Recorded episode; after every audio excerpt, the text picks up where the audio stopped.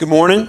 Hey, if uh, we're going to continue in the Gospel of Matthew, and so if you don't have a Bible and you'd like to follow along, we're going to spend a lot of time in Matthew 18. Just stick up your hand, and the gentlemen in the back and the ladies will, if they need, they'll put a Bible in your hands. Okay? Cool. So once again, we're in Matthew 8. Whoa. Okay, so here's the deal. Bren wears one of those microphone things that like comes off his ear and they gave it to me today. The problem is that I have to wear my glasses to read, and I take them off and on, and um, I keep throwing the thing when I take it off. So I, we've kind of jerry rigged this thing. So we'll try, I'll try to talk and uh, keep it from blowing you guys away. All right, so here we go. I'll look up the entire time I read. Okay, here we go. Matthew 18. This is. Uh, this is God's word, and, and this is uh, some great words because Jesus, uh, it's a great teaching of Jesus. In Matthew 18, there are several passages where Jesus teaches through, starting in Matthew 5, and then this is one of the other places where we have a great message and a great, great teaching from Jesus. So Jesus uh, finds himself, um, and as he's there sitting, he says, At that time the disciples came, in verse 1, and, and said to Jesus, Who then is greatest in the kingdom of heaven? And he called a child to himself and set him before them, and said, Truly I say to you, unless you are converted and become like children, you shall not enter into the kingdom of heaven. Whoever then humbles himself as this child, he is the greatest in the kingdom of heaven. And whoever receives one such child in my name receives me. But whoever causes one of these little ones to be- who believe in me to stumble, it is better for him that a heavy millstone be hung around his neck and that he be drowned in the depths of the sea. Woe to the world because of its stumbling blocks, for it is inevitable that the stumbling blocks come. But woe to the man through whom the stumbling blocks come. And if your hand or your foot causes you to stumble, cut it off and throw it from you. For it is better for you um, to enter life crippled or lame than having two hands or two feet and to be cast into eternal fire. And if your eye causes you to stumble, pluck it out and throw it from you. For it is better for you to enter life with one eye than having two eyes and be cast into the fiery hell. See then that you do not despise one of these little ones, for I say to you that their angels in heaven continually um, behold the face of my Father who is in heaven. It's Jesus' response to his disciples. They come to him and um, they say to him, Hey, who's the greatest in the kingdom of heaven? At least that's the way the story is that we have. But their parallel stories are also in Luke and in Mark. And in Luke, it tells us that Jesus actually asked them, What are you guys arguing about? And they responded, well, kind of like, well, they finally got out. Well, we're arguing which one of us is greater. Do you, do you, it's kind of funny, isn't it? And that's why I, I actually love the scriptures when we read them and we really grasp and understand that the disciples um, were like a lot of other people. They're like us. Here they are. They're, they're in the midst of learning from Jesus okay? They just a few months earlier had heard the Sermon on the Mount, which starts with Blessed are the poor in spirit, for theirs is the kingdom of God. Blessed are those that are meek. Blessed are the, those that mourn. Blessed are those that are poor in spirit. All these things, right? He, um, he teaches them all this, and then they, behind Jesus' back, in the midst of an argument, det- determining, arguing which one of them is better than the other. And so when Jesus calls them out on this, they come to him and they say, Look, we, we just want to know who's going to be the greatest in the kingdom of heaven when your kingdom comes. Who's going to be greater? Now, I think that if you read through Matthew, you begin to understand that Jesus has been addressing this question for a really long time. The entire time he's been with the disciples, he's been telling them about the kingdom of heaven. He's been telling them how to get into the kingdom of heaven. He's been telling them how to be great in the kingdom of heaven. And yet they continually argue with each other, and they're out in the back parking lot fighting with one another, trying to determine which one's greater, okay? And all of them probably guessed Peter was greater, right? Because after all, he was the guy that did the walking on the water and all that kind of stuff. He was, he was, praying. but Jesus is also the guy who Je- or I'm sorry, but Peter's also the guy that Jesus turned to and said, "Get behind me, Satan." Right? So maybe they started thinking, "Hey, we might have a chance here, right? Um, we might, we can weasel our way in." And so, well, we didn't say that, Peter. He called you Satan. Yeah, you know, so you're out. Okay. So then, then James and John go, "Whoa, you know, um, maybe we're in." And they, and this continues on. They, it, they don't get it even here, um, because later on in Matthew they ask again, "Who's greater?" They don't get it. My hope is that this morning we get it, okay, as we continue to look through this passage. So Jesus um, turns to uh, his disciples and instead of saying, guys, come on, how long have we got to keep teaching this? He basically says, okay, let's start from ground zero. And he starts by, by doing this. He brings a little child to himself, um, which is interesting, and this child's a toddler, okay? And he says this He says, um, truly, I say to you, unless you are converted and become like children, you shall not enter the kingdom of heaven. So he doesn't even answer the question about greatness. He turns right to the point of how in the world that you even get in the kingdom. And he says, unless you are converted, unless you are converted, that concept of conversion is, and that's, that's where Jesus says it means to be changed. It means you were once this way you are now this way. It means that, um, that in the scriptures, use it this way you were once dead, right? But now you are alive. You were once blind, but now you see. That's how the scriptures begin to, te- uh, to lay out this whole concept of conversion. The conversion concept is, is that, well, we, people say, well, how is it that someone gets into the kingdom of God? And by the way, the kingdom of God has to deal with the realm of God. You become basically becoming a, um, a child of God. You become a, um, a citizen of the eternal kingdom of God. So they're at, and, and let me back up. The implication here that Jesus has to tell us that how to get into the kingdom is a good indication in the inferences that, that we're not in the kingdom to start with. Does that make sense? If he's having to tell us how to get into the kingdom, it means that we're not in the kingdom to start with.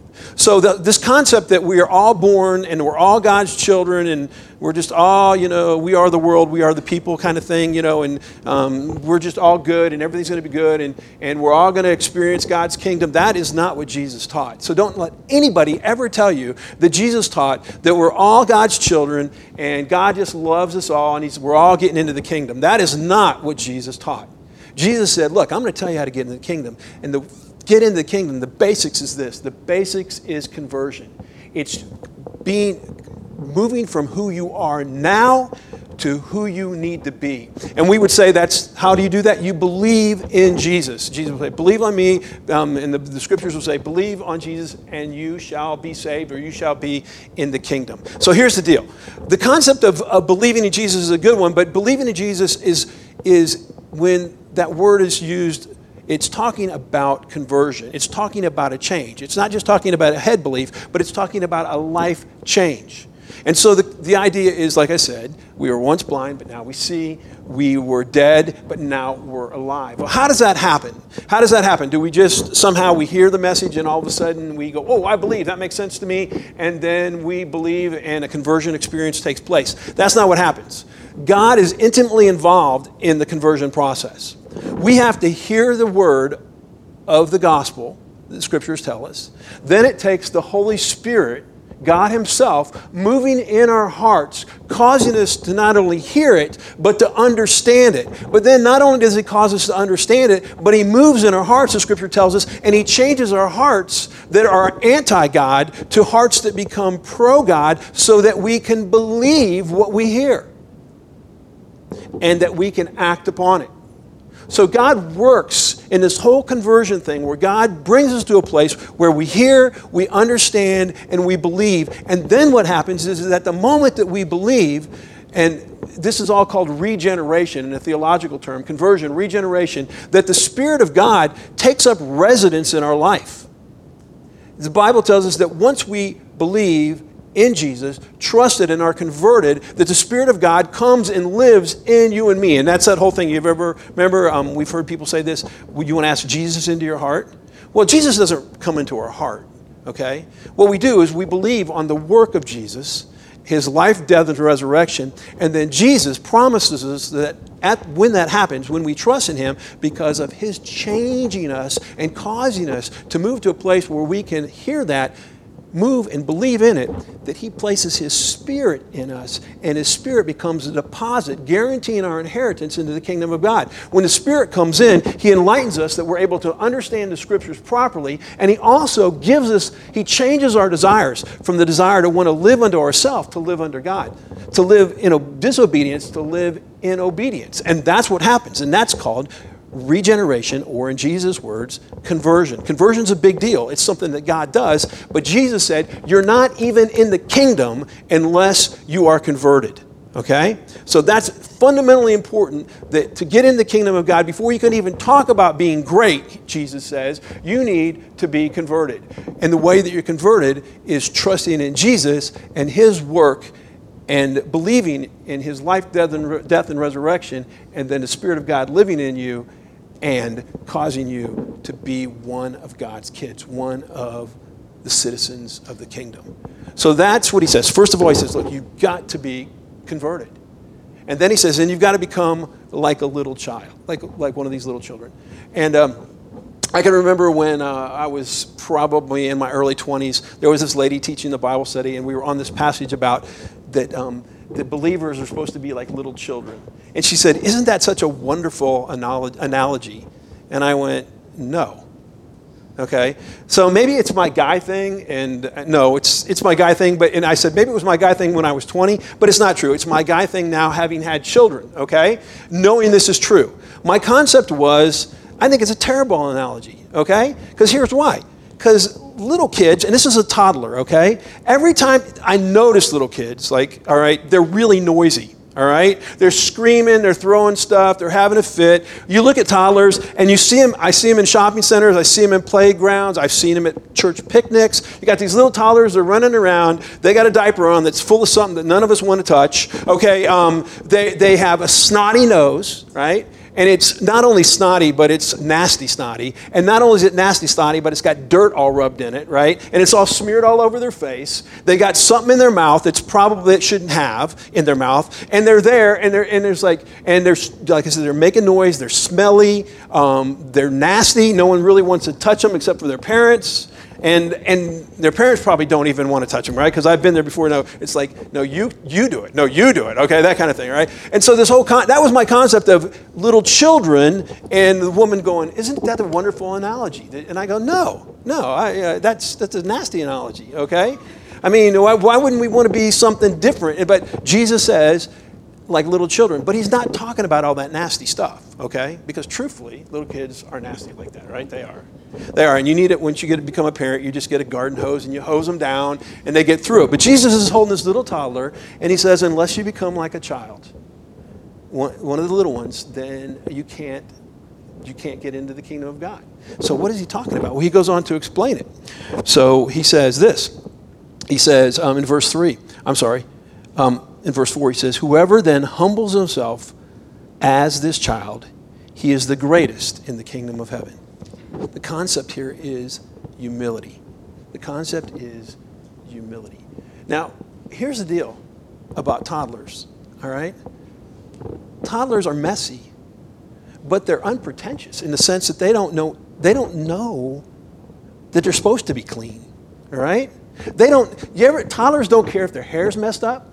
Um, they don't care what kind of clothes they're wearing. In fact, most of them, you put clothes on them, they take them off, okay? I mean, they just, they, but when they come to their parent and when they come to those who love them, they just come. They don't come going, hey, I smell really good. Hey, I'm really good. Hey, I'm bringing you something. Oh, I take that back. Sometimes they bring you things. Like I can remember um, saying to my son, oh, he was eating like a cookie, a vanilla wafer or something like that. And I said, oh, I wish I wished I could have one of those. And he went, you know, like this. And he gave it to me. And I was like, oh, thank you so much. And, you know, you take it and you just go mm, like that, right? So, uh, so but, but they come to us and they come to us just humble. They have, no, listen, they got nothing to offer. They smell. They're messed up. Their clothes don't, their clothes are dirty. Everything's dirty. Their hair's messed up. Everything. And, and that they come to us and they come to us in humility. And that's what Jesus is trying to say.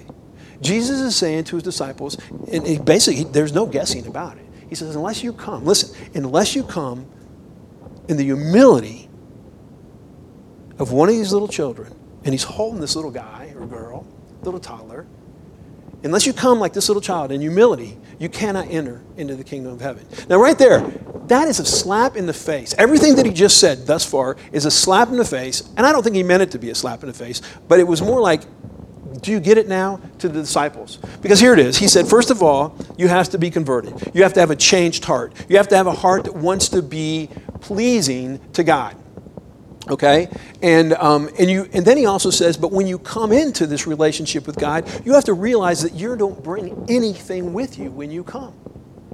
That is so hard. Listen for those of us for those who are not followers of Jesus Christ and haven't experienced conversion, it is hard for uh, them to understand that what we bring to God, we don't bring anything to Him. I've heard people say it like this You know, I know that I need Jesus. I know I need to repent and ask Him to forgive me of my sins because I'm pretty me- I'm, I messed up. But you know, I, I've done some pretty okay things. You know, I went, I did this mission project one time, and um, and I gave this guy money on the side of the street. I helped this guy with a broken down car, and they're like, check, check, check. See, I got something worthwhile that I can bring God.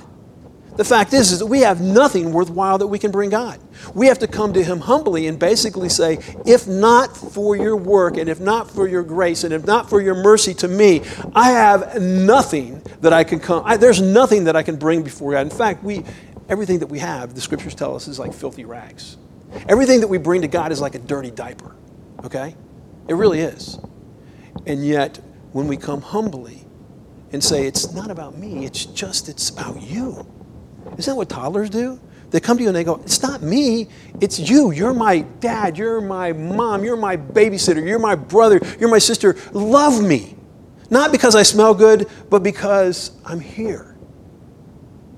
And that's what God does for us. And He says that to the disciples. And the disciples just got through arguing with each other about who was greater. And now He says, the only way you get in is humble. So they're going, hey, who is the greatest? And Jesus said, the greatest is the most is the one who's humble. And then, well, whoa, they just argued. You know, there was like, I'm sure that John and uh, John and James and um, those, they probably already said, you know what, we probably got this Peter guy beat out already. You know, and they just come in and go, he's going to say, we're the greatest, right?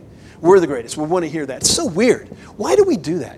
Why we do that is because it's our old nature. Our old nature says to us that if we're going to be great, we have to be better than everybody else. And we spend a lot of our time trying to be better than other people, trying to look better, smell better, be more performance oriented, have better stuff, have more money, and we judge ourselves according to that. I even said this first service, I said, I, I read People, I, I, don't read it, but I picked it up in a, a doctor's office this week, and I was reading People magazine, and I went, I cannot believe that people actually spend money for this magazine. Okay, people. If you do, I'm sorry, but um, but uh, People Magazine. I'm going. Why? Why do we care about these people?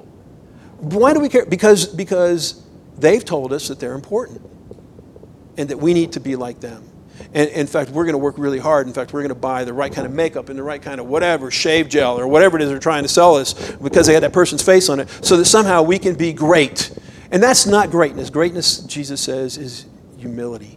And greatness comes only in the kingdom through conversion and then humbling ourselves like a little child.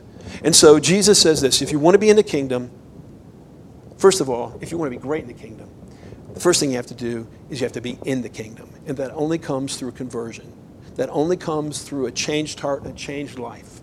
And the Spirit of God living in you and bringing you to a place where you understand and repent of your sins. And then it comes to a place also because God's Spirit lives in you and moves you to a place where you're willing to be humble, humble, um, then you can be great.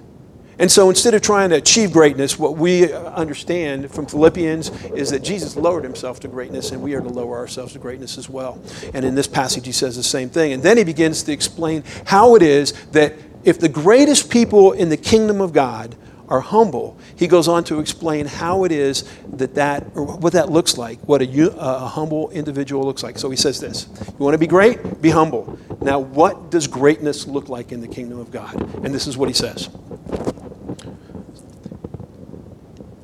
He says in verse 6, but whoever, oh, I'm sorry, in verse 5, and whoever receives one such child in my name, and he's not talking about little kids, he's talking about believers he said, Whoever receives one such child in my name receives me. But whoever causes one of these little ones who believes in me to stumble, it is better for him that a heavy millstone be tied around his neck, and that he be thrown in the depths of the sea. And then down to verse 10, he says this See that you do not despise one of these little ones, for I say to you that there, there are angels in heaven continually hold, uh, behold the face of my Father who is in heaven.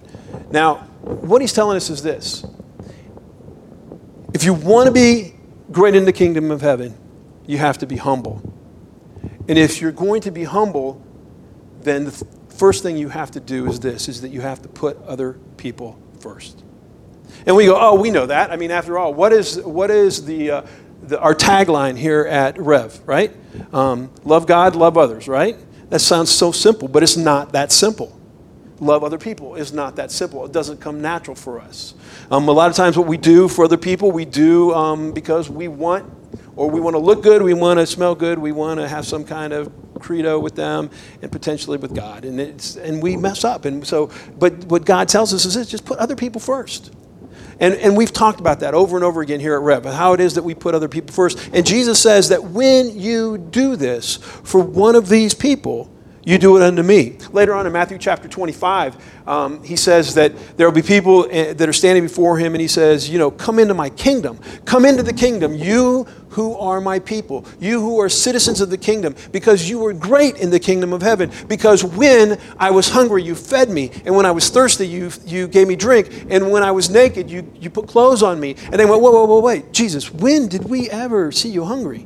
And give you food? When did we ever see you thirsty, give you drink? And when did we ever put, give you clothes when you were naked? And Jesus said, When you did it to the least of these, my brothers, you did it to me. Do you understand how cool this is? Do you understand that when we serve other people, we serve Jesus? Is that not sweet? I mean, seriously. Does that not make you want to go out and do tons of stuff for other people? Not because you're getting credit for it, but because you're loving Jesus as you love them. That is amazing. And I think it's something that we need to hold on to and remember because so often um, we choose not to serve because it inconveniences us. And Jesus says, when you serve, when you give, when you put others first, you're doing it to me. And he says, specifically, when you do it to those who are already in the kingdom, those who are my children. You do it to me. So as we love each other right, we're loving Jesus. And that's pretty cool. And it would be really great if he stopped right there, but this is what he says. He goes, um, But whoever causes one of these little ones who believes in me to stumble, it's better for them to have a millstone tied around their neck and for them to be thrown into sea and drowned. Now, he's speaking to the disciples in the same the same passage here. He's not like it's not a change. He's not saying he's saying what you have to do is put other people first and that you have to serve them and love them because when you do so you do it unto me. But you had better. Listen, you had Jesus said you had better not cause them to sin. Because if you cause another brother or sister in Christ to sin, it would be better for you to be dead. That's what he's saying. It would be better for you that you are dead and he's telling this to his disciples, who he's telling them how to get into the kingdom. And he's saying, This is how we respond in the kingdom as we seek toward we seek greatness, is we put other people first, we serve them, but we certainly do not cause them to sin. And we go, Oh, I'm, I'm cool with that. I've never caused anybody to sin. And I would go, You better recheck. Husbands, you better recheck, because I'm sure that you've caused your wife to sin. Wives, you better recheck because I am sure that some of the things that you've said and the interactions that you've had with one another, you've called your husband to sin. Moms and dads, I am 100% certain that you have caused your children to sin. And those of us who are children, which is all of us, I am 100% certain that we've caused our parents to sin. I know this to be true because I know that I've caused my wife and children to sin, but I also know my son has caused me to sin because I can remember standing at a counter one time when he was about 15 years old, leaning on the counter, and him talking to me and feeling I'm left handed and feeling my left fist get extremely balled up and thinking, I want to hit this guy so hard in the face, okay? And I remember thinking at the same time, how can I love somebody so much and want to beat the crud out of them so bad? All right? Now, that was with my son. And, um, and, and we do that with brothers and. Here's another thing, too. You know, so family situations, we need to guard against causing people to sin. Jesus doesn't take it lightly. He says it's better for you to be drowned than this to happen, okay? Here, here's the thought. Um, hey, guys, um, have you ever caused your girlfriend to sin? Girls, have you ever caused your boyfriend to sin? Jesus says it's better for you that you would drown. Employers, have you ever called, caused your employees to sin? Those of you guys that work for other people, have you ever caused those that you work for? There's all kind of ways that we can cause people to sin. Now we can do it unintentionally, yes, but there's so much, so many times in our lives that we do it intentionally. And Jesus says this: You want to be great in the kingdom of God? You humble yourself. And listen, if you humble yourself, if you're really humble, and you put other people first, the chances of you causing them to sin go way, way down. The reason we cause other people to sin is because we're about ourselves. And we work really hard. At, we don't have to work really hard. It comes naturally for us not to be humble people. And yet Jesus says if you're great in the kingdom of God, you will be humble and you will put other people first. And then he goes on and says this he talks about the world in verse 7, and he says, In the world, there's a lot of crazy stuff going on that is going to draw you as an individual away from being obedient to God. He says, So it's out there. There are stumbling blocks out there. And then in verse 8, he says this And if your hand or your foot causes you to stumble, cut it off and throw it from you. For it is better for. Um, for you to enter life crippled or lame than having two hands and feet and be cast into eternal fire. And he says the same thing about your eye. He said, if your eye causes you to sin, gouge it out and throw it from you, for it's better to enter life blind than it is to enter. Um, to have two eyes and have it end up in the fiery hell. That's what he tells us. Now, when you first read that, that's kind of freaky language, right? And I, I have talked to people who aren't believers who've struggled majorly with this passage. They're like, dude, Jesus, and I heard a guy even say on some documentary that Jesus taught mutilation, okay? And I'm like, no, come on. That's not what he's saying here. What he's saying is this watch. He's saying, if you want to be great in the kingdom of God, you be humble and you put other people first. And then this is really important. And I, I wish, honestly, I wish we could stop with be humble and put other people first and close in sin. And not close in sin, but close in prayer. That would be bad to close in sin, right? Um, to close, and that, and therefore I got a hold of, I got ahead of myself because what he does is he deals with sin. He says this: Be humble, put other people first, and you better deal with sin in your life. You better deal with sin in your life. Sin is a serious thing. He said it's so serious. It's so serious. In an analogy, it would be better off for you to cut off your arm your right hand than to let your right hand sin and cause you to end up in hell. And you go, whoa, whoa, whoa, whoa, whoa, whoa, wait, wait. Wait a second. I'm a follower of Jesus Christ. I am secure in Jesus. Praise God. I, the grace of God reaches down to me. I know that sure I mess up. I mess up, and yet, and yet, um, you know, I know that God's grace is sufficient for me, and we, and I, yeah, I, I sin. I know, and I, but God loves me and, and He promises me eternal life. And I would say yes to that if, if Jesus' first um, requirement for entering the kingdom of heaven is true in your life. And that is that you have experienced conversion. Because what happens that not only that we believe, but the Spirit of God come and lives in our lives and causes us to desire the things that God wants for us and to be obedient to God's word. And I don't know how many times I've heard people use the excuse to continue to sin that God's grace is sufficient. Recently, I was listening to a pastor who was talking about his struggle with sin, and he said, I got to the place where I was just crying out, God, just kill me. Just kill me because I can't, this struggle with sin is making me crazy. And, and he said, I want you to kill me right now. And he was dead serious. He said, I just, I prayed, God, just kill me right now because I can't, I can't take this, this wrestling with sin. And I thought to myself, man, I don't know if I've ever wrestled with sin like that. John Piper says this. He says that um, there are many people, there are many people who say and think that they're followers of Jesus Christ, who just kind of are glib about sin in their lives um, they will end up eternally separated from God. And you go, whoa, whoa, wait. No, how can that be? I mean, after all, God's grace is sufficient. But Scripture interprets Scripture. And so let me read to you Romans chapter 8. And I want you to, I want you to take note of this because this is an important passage, and I want you to go back and check it out, okay? Romans chapter 8, verse 12, it says, So then, brothers, this is Paul.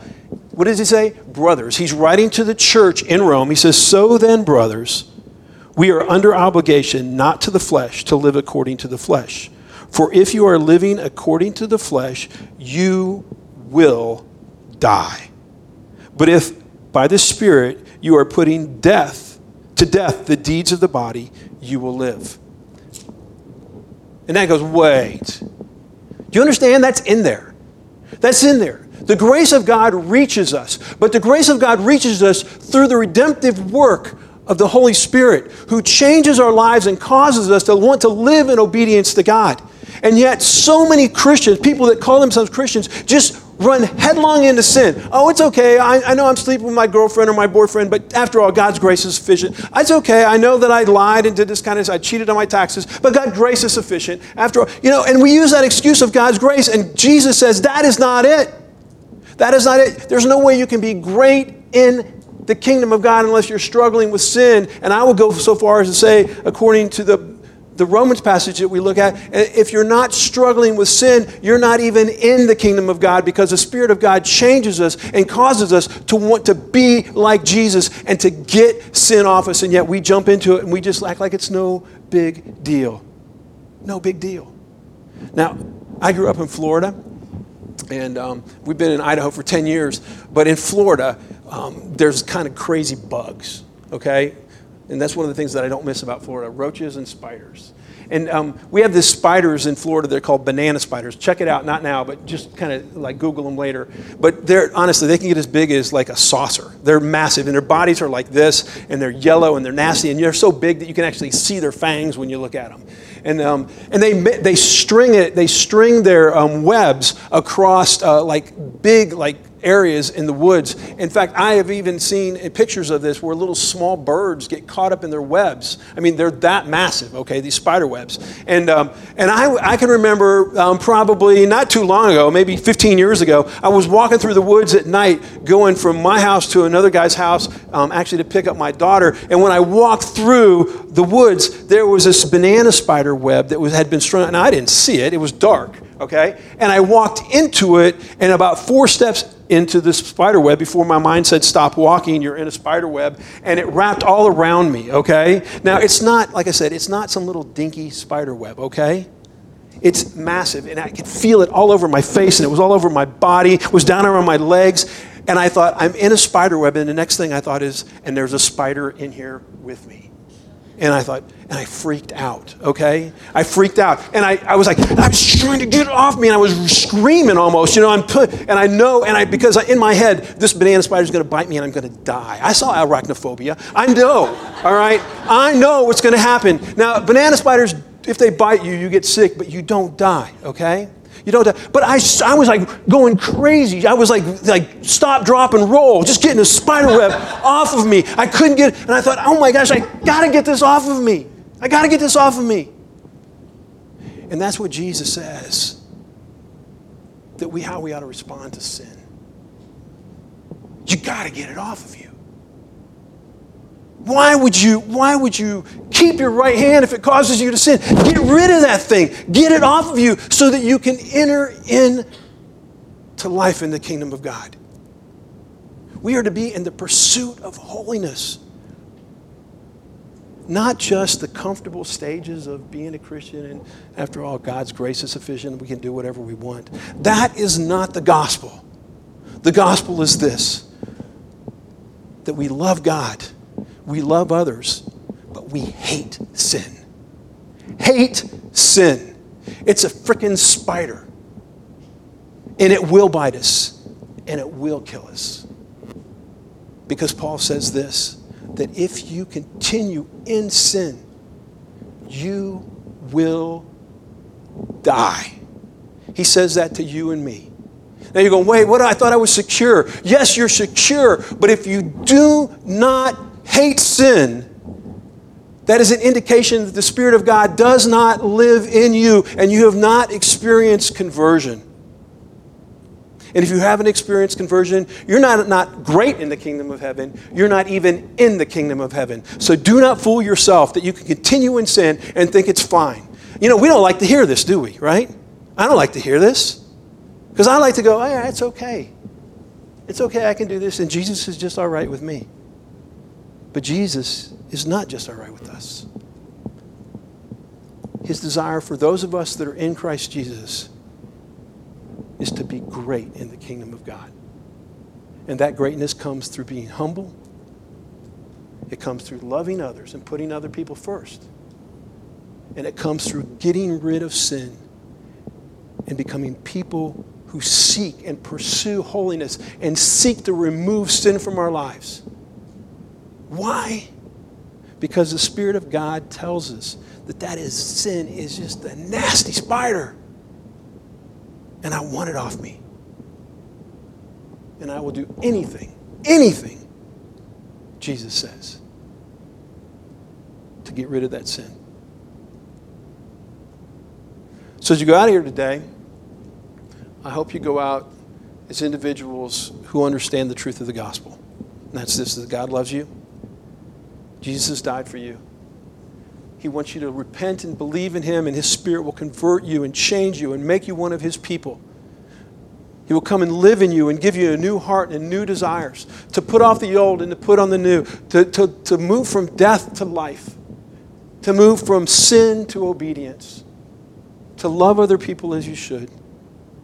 And in so doing, in so doing, God is glorified. And Jesus turns to us and says, ah, You are great in the kingdom of God. Not because you're great, but because the Spirit, my Spirit who lives in you, is great at conforming you to the very image, my image, even your Redeemer who gave up everything in humility so that you could have a relationship with God the Father. Let's pray. Father in heaven, you call us to love you, to love others, and to hate sin. God, we're, we think we're good at loving you, maybe, and pretty good at loving other people. Help us to hate sin. Help me to hate sin. Help me to want to get it off me. Help me to not be complacent, but to pursue holiness. Because every day it's a battle. Every day it's a battle. Because if we're not killing sin, it's killing us. Help us to put it to death by your Holy Spirit so that ultimately we will know that we belong to you and we can stand before you someday and hear you say, Welcome into the kingdom. Welcome into the kingdom. And I pray these things for myself and I pray these things for my friends this morning. And as always, I ask them in Jesus' name.